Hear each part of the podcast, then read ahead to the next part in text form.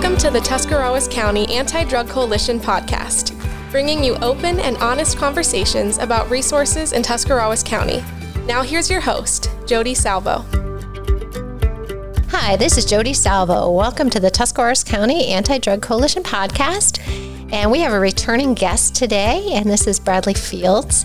Um, we had the opportunity of speaking with Bradley a little bit last week on uh, Celebrate Recovery. Yes. Um, and I've heard Bradley speak before. He has a great story. And why we have Bradley here today is it's a great story. Um, but again, it's National Recovery Month. And we are just really wanting everyone to realize, to understand that recovery happens and Does. a sl- sober, drug free, drug free of addiction is a beautiful thing. It is. And uh, I'm just going to stop there and say, Bradley, would you mind telling us your story? Uh, yes. Well, uh, like she said, I'm Bradley Fields. Um, I'm just going to go with how I tell people that I help when I minister. You know, I, I like to say that I can only tell you what God has walked me through, my testimony, and what that looked like in my life. So, real quick, you had mentioned last week that you would like to become a recovery pastor. Recovery What is pastor. that? Just so. Uh, recovery pastor is uh, just um, uh, like uh, you know right, a, a pastor. You know, f- you know, giving people, you know, meeting people right where you're at, but instead of like you know like a pastor like Pastor Travis and Leslie that, go to Lifeway, uh, my uh, my pastors is uh, I do it in what God has shown me in a you know an addiction. You know, Okay. showing people you know wh- where they've come from and where, where God can have you you know give you purpose. Okay. And that's what he's, you know, that's what I, I see it to look like to, to work with people where I was once at. Awesome. Yeah. Awesome. Okay. So, I interrupted you. No, Let's you're go. good.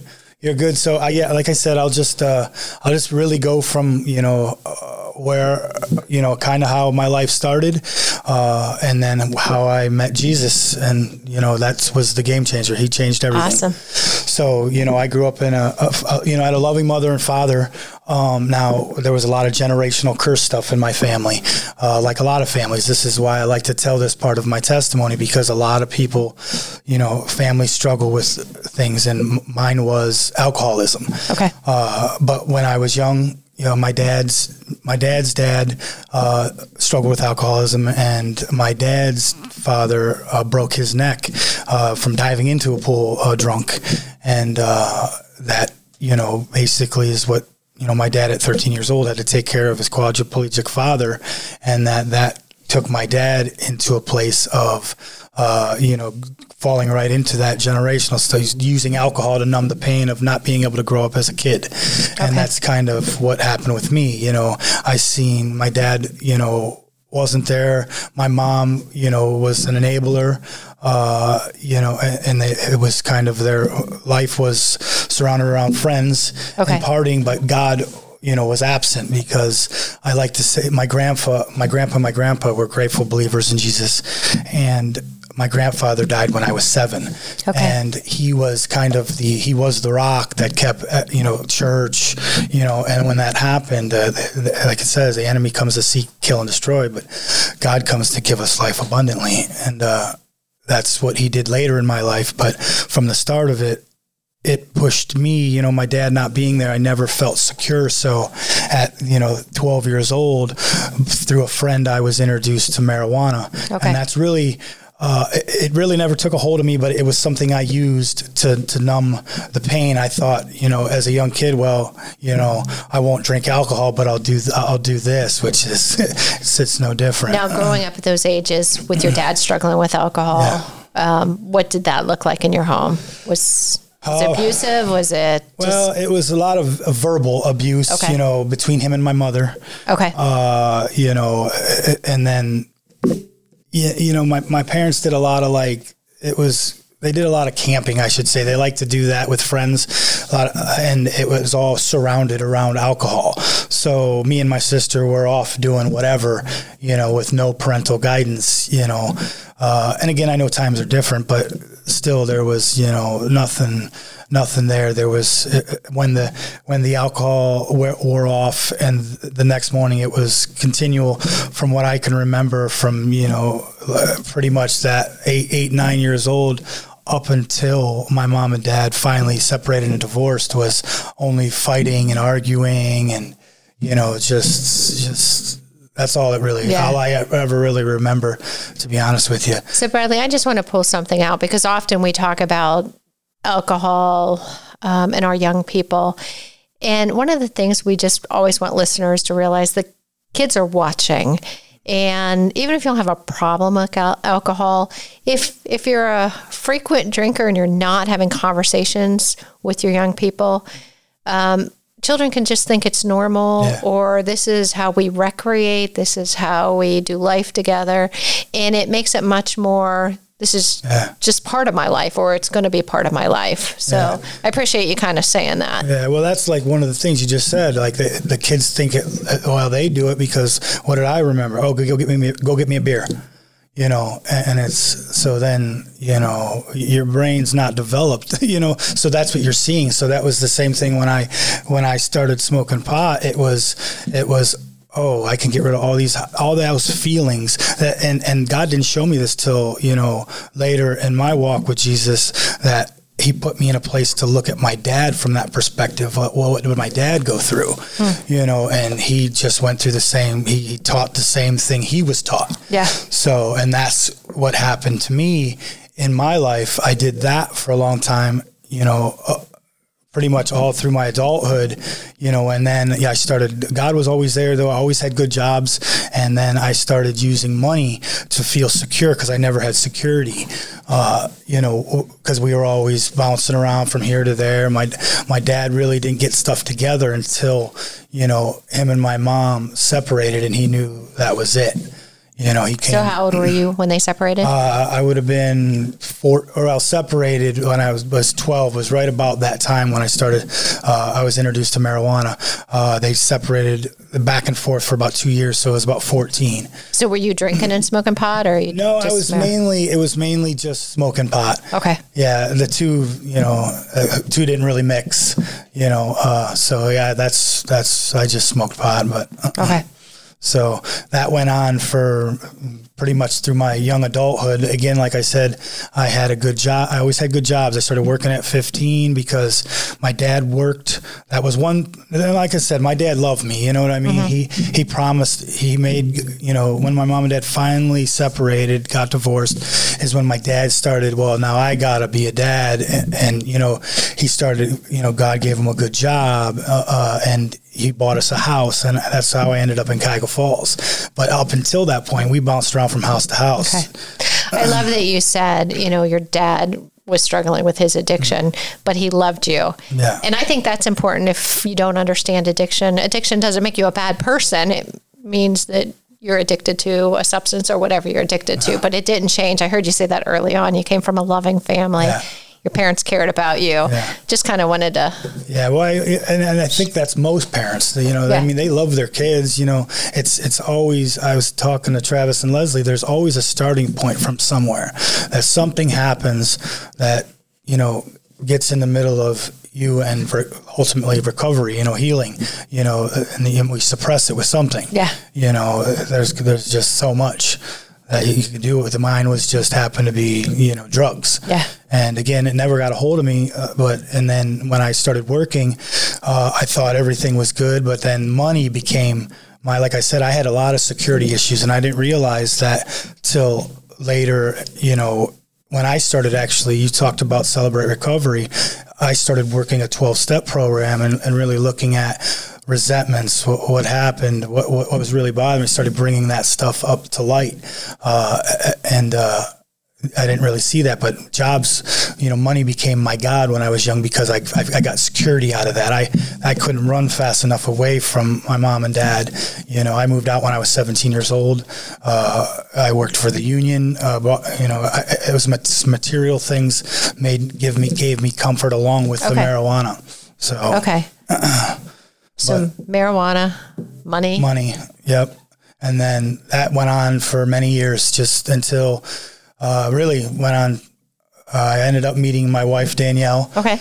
uh, in 2004, and we have a son, Anthony, 16 now.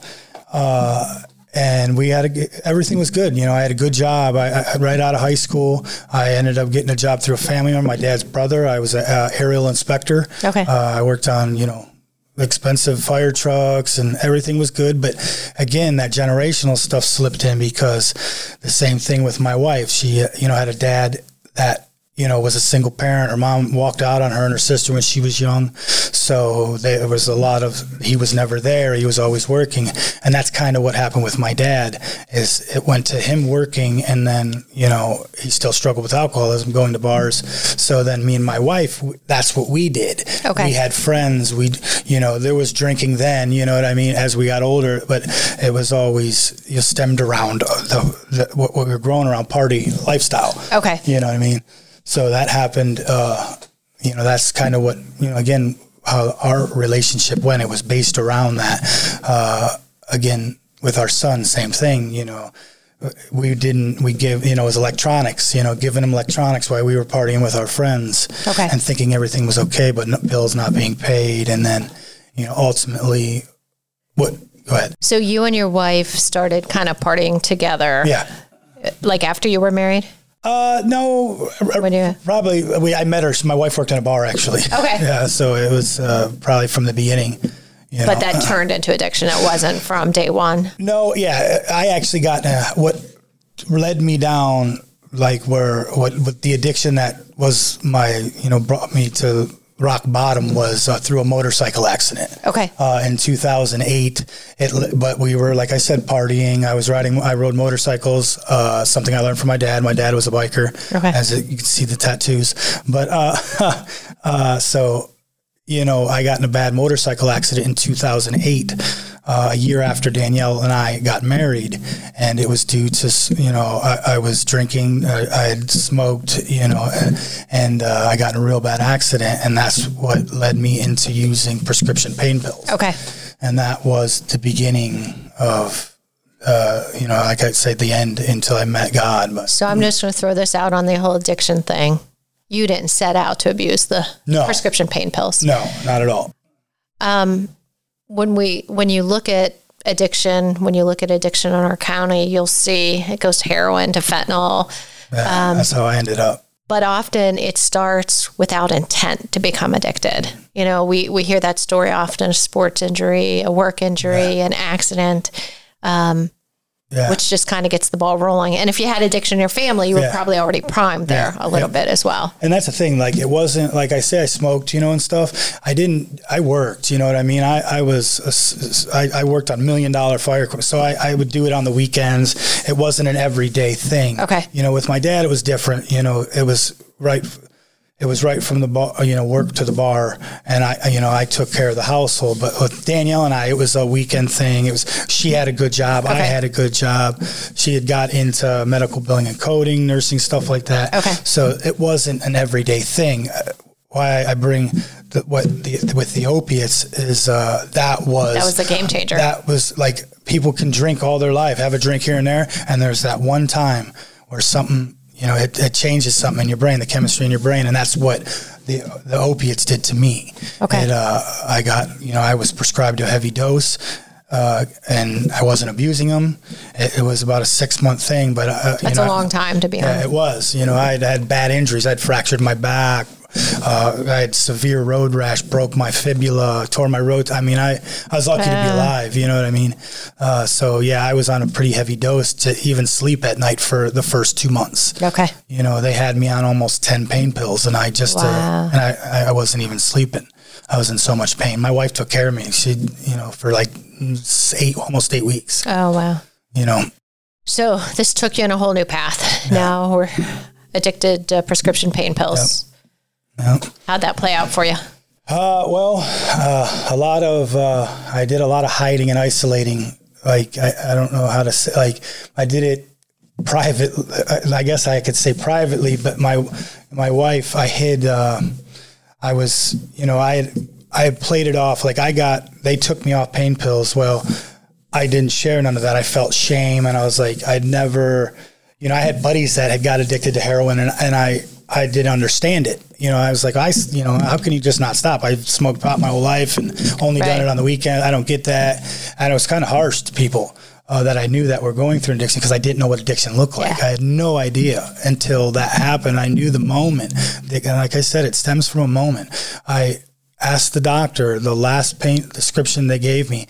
I asked him to give me another one because he said he was going to cut me off. And at that moment, I knew something was happening, but I, I just You were ignored it. fearful or like anxious when he said and- And I ignored it, and uh, I played it off from there because I was in pain management. I played it off. I was like, well, I'll use that to hide that from my wife. So it started with a lie, and it, it just was lie after lie after lie. I would tell her, you know, I was still doing pain management. I go to the doctors, but I was ultimately, eventually, when I, you know, I, I was drug seeking. I would go to the doctor for an injury. Oh, I hurt my leg. You know, I was doing that a lot because of the work I was doing. Sure, sure. And she didn't know that was going on.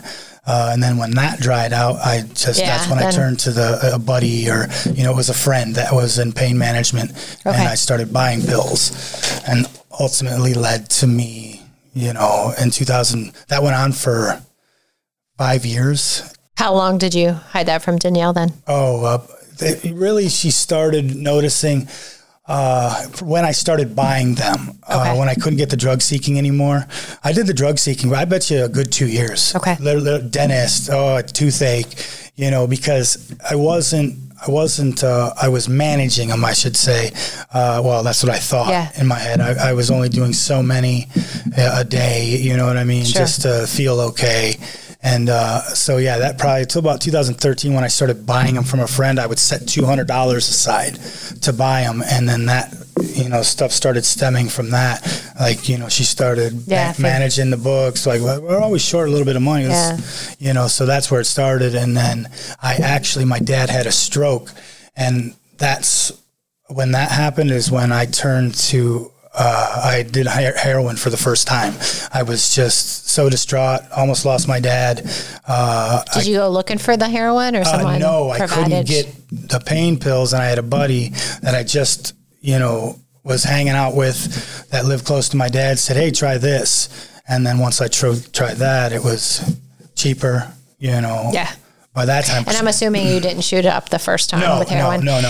I, I say that because sometimes people feel, you know, you're using heroin, you're shooting up, but that's No, not kind of how this no. works, right? You're describing really a textbook addiction to Yeah. prescription med right now. So Yeah, no, I started. Uh, wow, that's you're right. You're right. It's gradual. I started. I was just eating pills, and then it turned into snorting pills, uh, and then that's when the heroin was snorting it. That's what I did, and I ended up. Uh, I was that was it, you know, and then uh, I say heroin, but ultimately, and this is the crazy. This is just how God works. For I know the plans I have for you. Says because uh, I was actually doing fentanyl, and I didn't know it. I did it for almost a year. I ended up overdosing.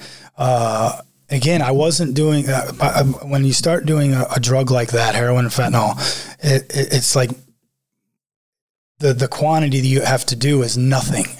And uh, that's all I did. So again, in my mind, I'm like, well, I'm only doing this much. It's better doing a than couple grains. yeah, it's, it's better than buying, you know, 90 pills. Right. You know, I was doing up to 10 pills a day, but in that, that's, that's enough to, you know, kill people. Yeah. You know, but again, I had, I didn't know what that looked like. I had nobody, I hid it from everybody. My dad didn't know until I went into recovery uh, about what I was doing. so you were still working, holding Oh, yeah. down your job. going to work every day, going to work every day. And then when stuff fell apart was 2015, I had done, I was out with Danielle again. Like I said, she, we liked the, the, I met her in a bar. So we like to hang out with friends in the bar scene. And I had done, I had had a couple drinks and I normally, like I said, I've never really got into drinking. Well, I did that with a little bit. I snorted a little bit of fentanyl, and I was everything was fine. I was hanging out with my son, and that's what the drug did to me. It made me like, okay, everything's. Uh, I feel okay. I didn't know what dope being dope sick was yet. I had not a clue because I had money. I, I worked a good job, so I had never went without the drug. You know what I mean? Okay. And when I overdosed, I was with my son watching the. I think it was the first Avengers movie, and I wake up and I'm in an ambulance oh wow. like I'm not, I don't even know what's going on. And uh, and that's where it started. They were asking my wife questions. What did he do? You know, we knew he did something. You know, eventually she finally told me later after we had all got back together and everything, but uh, about that what they asked her. You know about you know how they seen stuff in my nose and da da da da da. And I hit it and I went. I I overdose. I go to the hospital. I come right back home. All I'm worried about the whole time is did they find my stuff so I can have some when I get home. And that's the that's that's the, the addiction and the, the sickness of the mind and what it does to you. So it was pretty, uh, but that's how that played out. And then a year later, Danielle ended up uh, moving out, okay. and then you know I pretty much pushed her out of the house. I knew I, well, you couldn't I was probably ho- use with her in the house. I, well, or? I was hopeless to be honest with you. Jody, I was hopeless. I, I was so shameful that I, I was the dad that took care of my son and took care of my wife and I, I was just I, I, didn't want to be around anybody. I totally isolated to the basement. The whole last year, we didn't even talk. There was no relationship, and it was just about me and the drug. And I, I, I didn't I, didn't have any hope. Okay. There was none. You know, nothing, nothing I see no end. Okay. I see no end. so, so, was that rock bottom right there? No, it wasn't. Uh, they left. I pushed them out of the house. Like I said, I gave her no choice. Uh, rock bottom was after they left, it got even worse. The isolation, uh, the quantity. I, I had uh, actually forfeited my job. I quit going to work. I tried. I tried to fight the addiction. Let me. I think we all fight. You know what I mean? God gives us. You know, His he, he, we're his, whether yeah. we know that or not. And uh, I fought to try to to stop, and I couldn't. It was the addiction was so bad. I was getting sick every four or five hours from fentanyl. I always think that's great for people to hear. No one wants this. There's yeah. you're never going to find an addict who says, "Sign me up." You know, yeah. this is what I want to be doing. And I fought it uh, every day. My mom was like, they, I said, my mom was an enabler. That was the first person that I told what was going on, but I lied. I still lied. I was like, "Oh, I'm only doing pills." I couldn't tell her I'm doing you know, the strongest street sure. drug there is, you know, so she would see me fight. She'd get me. She'd be an encourager. Try to stop, try to stop. And I was just, you know, I would try for three days and I'd end up. You never going, went to a meeting or anything like that no, that point? wasn't until my aunt, my dad's sister, uh, okay. got me to go to meetings. And um, that was, that was a good start because uh, she asked me to go. Uh, my mom had stopped helping me by that time, and my, I can't even remember my aunt how she how she uh, reached out to me. My probably my grandma. Me and my grandma are very close. I'm her number one. I'm the first grandson, so of I'm course, number one grandson. But uh, she she reached out to me, and my my cousin, same thing. Her son went through. Uh, he's awesome, sponsor everything. He's been clean seven years now. He struggled with alcoholism. Okay and uh, so she got me to go to meetings. And again, I was using the whole time. Uh, really, it was God that intervened. I, I couldn't I couldn't stop. There was nothing uh, I could do. I ended up getting in trouble. Uh, ending up going uh, to be sick, and I was trying to go get drugs from being sick. I ended up getting pulled over, and I got uh, I got hit with a possession charge. Okay, and that's really where the forced recovery started. That's that was uh, rock bottom. I, I started. I ended up getting in trouble.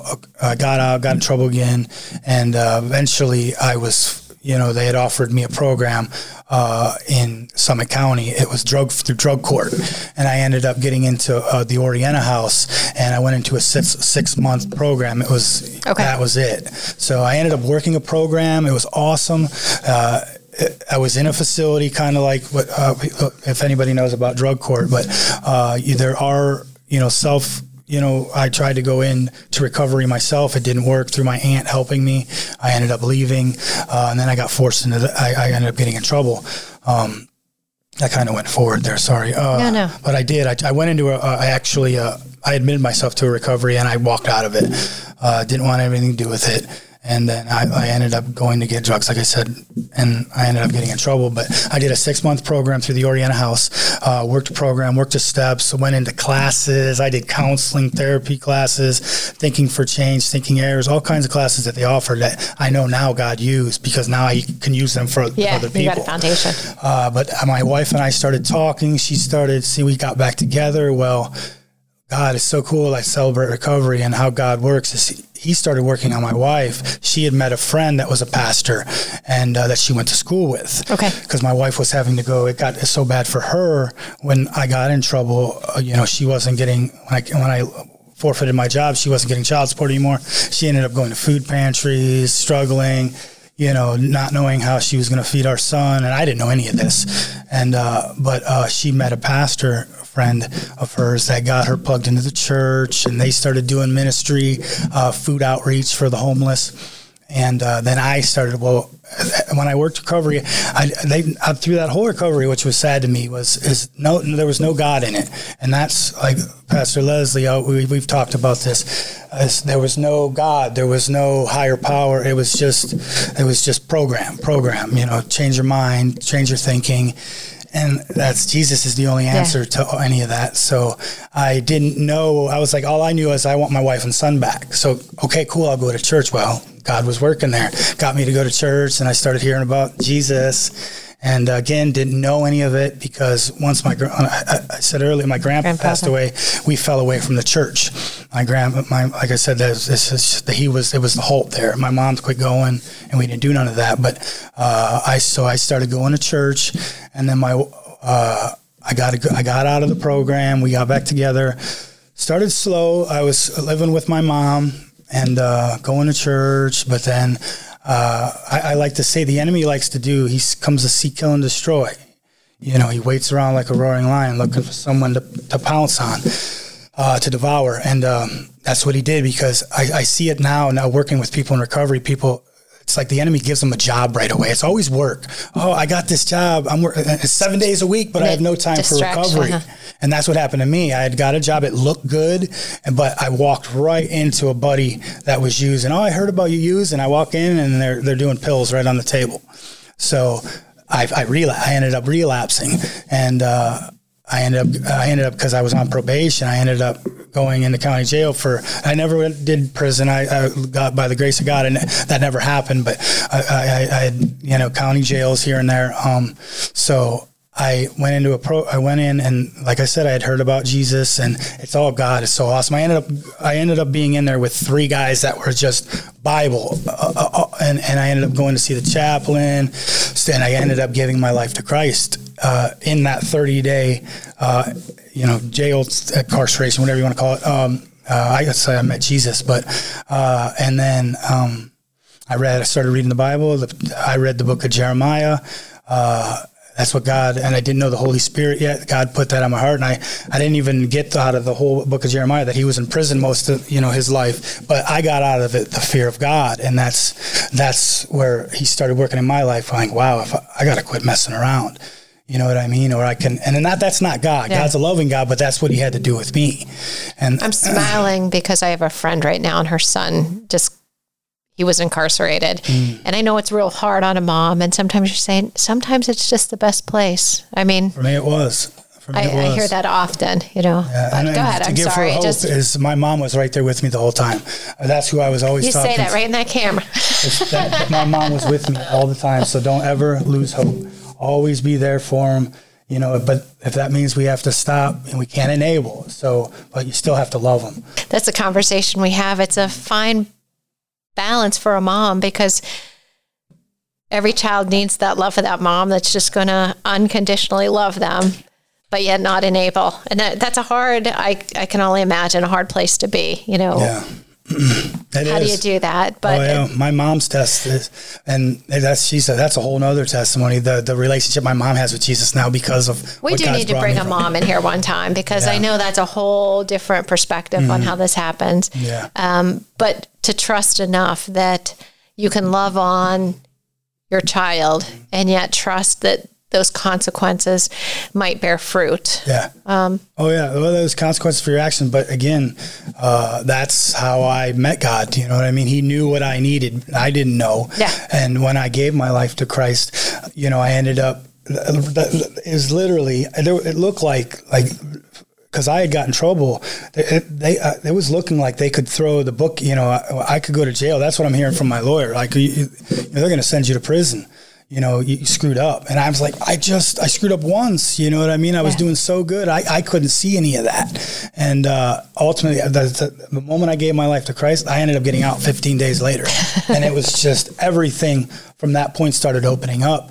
And, uh, and, and then from there, you know, I got out and I always, this I have to share just because of people won't maybe not understand it, but the, the Holy Spirit is real. It's tangible. It's it's in us once we give our life to Christ. Well, when I got out, like I literally thought I was going crazy. I didn't know which way to go. I was being pulled from the left to the right. I, I knew I'd given my life to Jesus, but I didn't know what that looked like. Well, I had come to a point of I hadn't surrendered yet. Yeah, okay, I want to. Yeah, this Jesus guy, you know, cool. That's but I don't know nothing, you know. And so I felt like I was going nuts for like three days. When I got out, uh, in there, I got offered a program, a turning point Okay. program by Judge Ofield. Okay. Amazing uh, uh, drug court judge.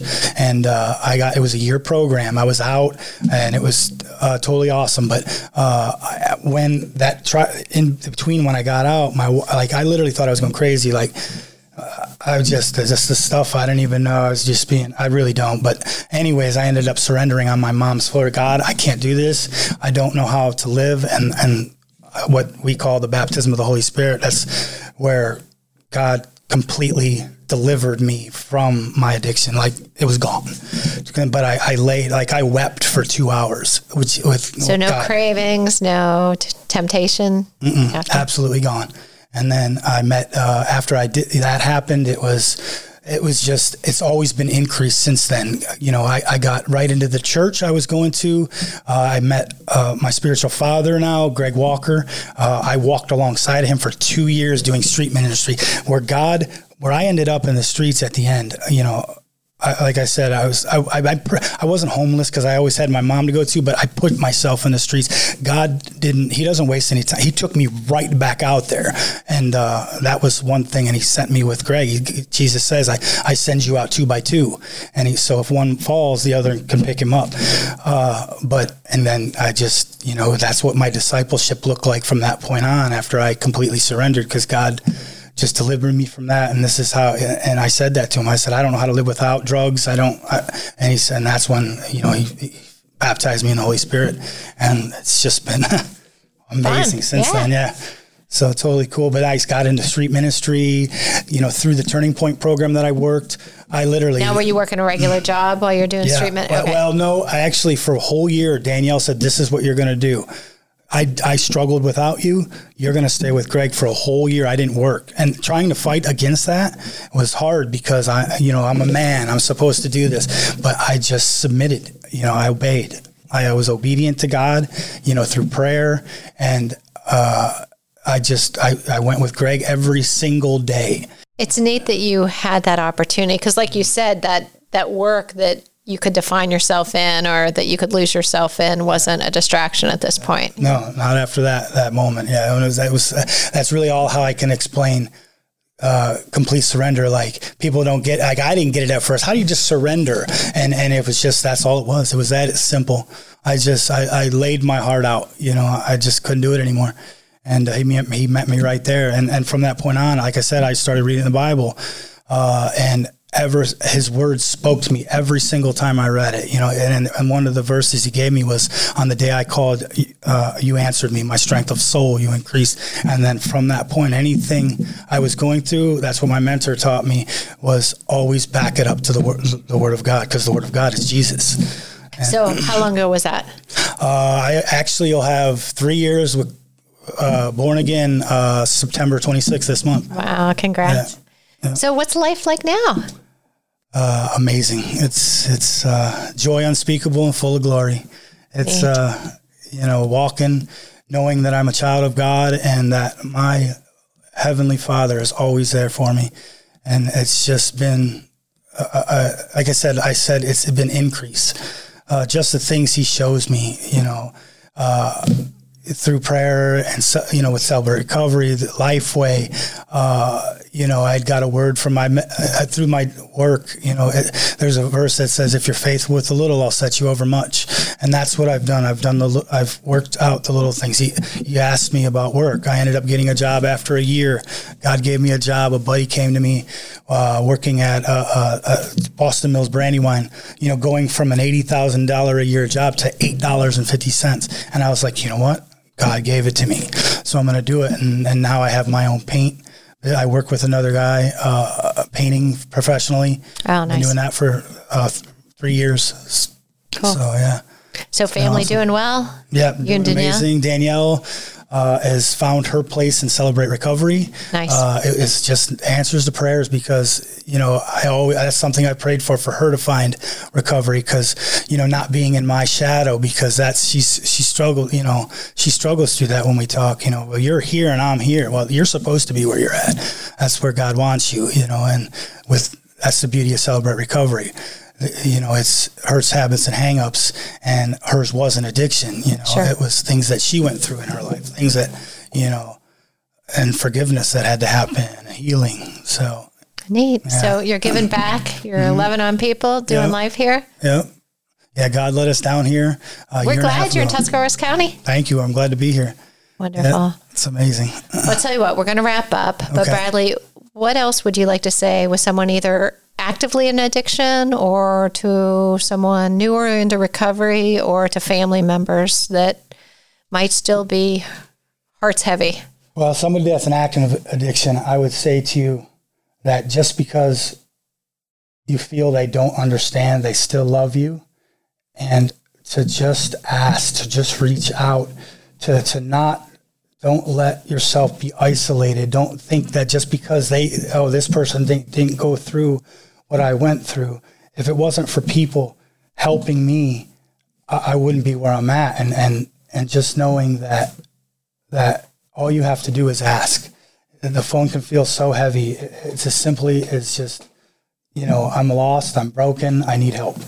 And uh, turn to your family members because that's what what I did. So, and the same thing with family members. Just because they've stole, you know, robbed, you know, lost all trust. I did that to my family member. I did it to my mom. Yeah. My mom, of all people, trying to help me. You know, I was stealing from her by the end of my addiction.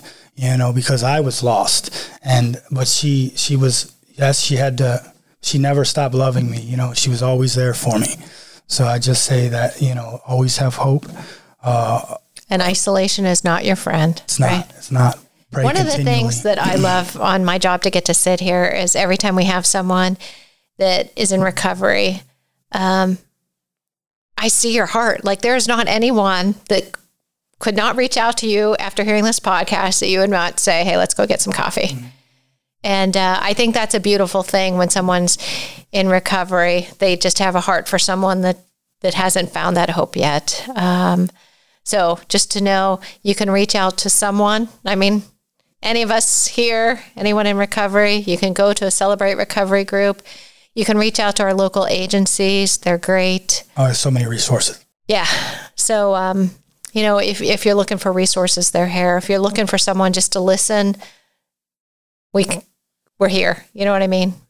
I'm here. Yes. Awesome. Mm-hmm. So that's recovery, recovery pastor. is what? Uh, that's what a recovery pastor looks like to me. My wife called me today through a friend that have seen, you know, what God's done in our lives and, and how, how he's worked with me. Somebody reached out to her today. Hey, you got 10 minutes to talk to somebody that's uh, got out of a program and that's exactly where I was at. Oh, well, I'm going to do this, you know, because I worked a program. Well, that's not necessarily you got to keep working a program. It's moment by moment recovery. It never stops. Well i just want to thank you for being here today you, sharing your story sharing hope um, pretty awesome. So thank you so much. thank you. Okay guys we'll catch you next week.